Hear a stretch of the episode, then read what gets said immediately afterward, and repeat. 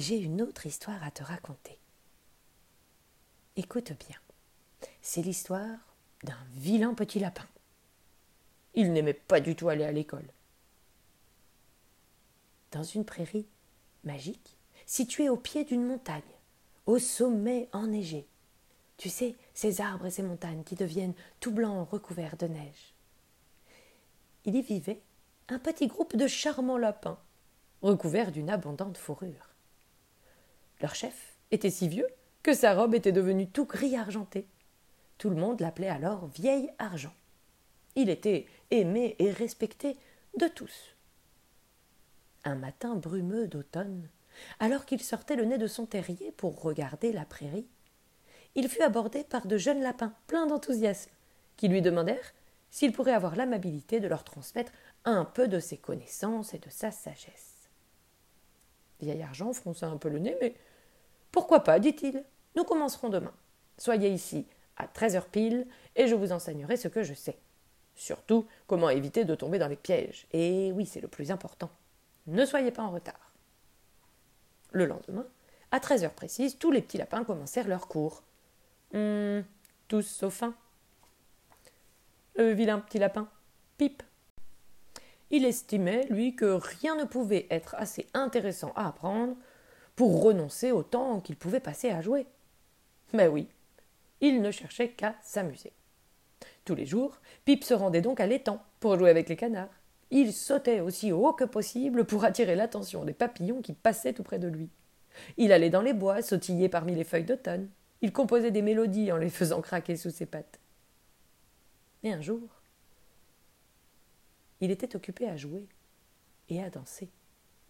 Il sauta sur un filet jeté sur le sol qu'on avait astucieusement recouvert de brindilles et de feuilles. Oh, c'était un piège. Le filet se resserra autour de lui, le transformant en boule.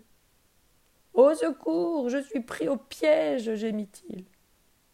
Ne le voyant pas revenir à la maison ce soir-là, sa maman s'inquiète et demande à Vieil Argent d'organiser une battue. Il envoya alors tous les lapins chercher Pipe, là où il avait l'habitude de jouer, pendant que lui-même se rendait dans les endroits où les chasseurs tendaient souvent des pièges.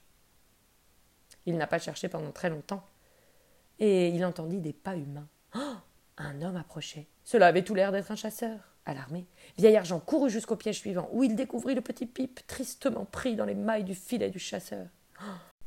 Le vieux lapin sage s'empressa alors d'utiliser ses longues dents acérées pour grignoter les cordes. Au moment même où les pas se rapprochaient d'eux, Vieil Argent réussit à faire céder la corde, et Pipe fut libéré. Tous deux détalèrent aussi vite que leurs petites pattes le leur permettaient. En voyant son fils sain et sauf, la maman de Pipe se mit à pleurer de joie. Oh, je suis si contente qu'il ne te soit rien arrivé, s'écria-t-elle. Tu m'as fait une telle peur. Je suis désolée, maman, dit Pipe en se suspendant à son cou pour un gros câlin. J'ai eu très peur. Tout va bien, mon fils, répondit-elle. Mais maintenant, comprends-tu pourquoi il est si important de prendre le temps d'écouter les autres et de tirer les leçons de ce qu'ils te disent? Il y a certaines choses dans la vie qu'il faut vraiment que tu apprennes. Oui, maman, je m'en rends compte maintenant, répondit Pipe. Je suis vraiment désolé, vieil argent. Je te promets de ne plus jamais manquer tes cours et de venir toujours à l'heure.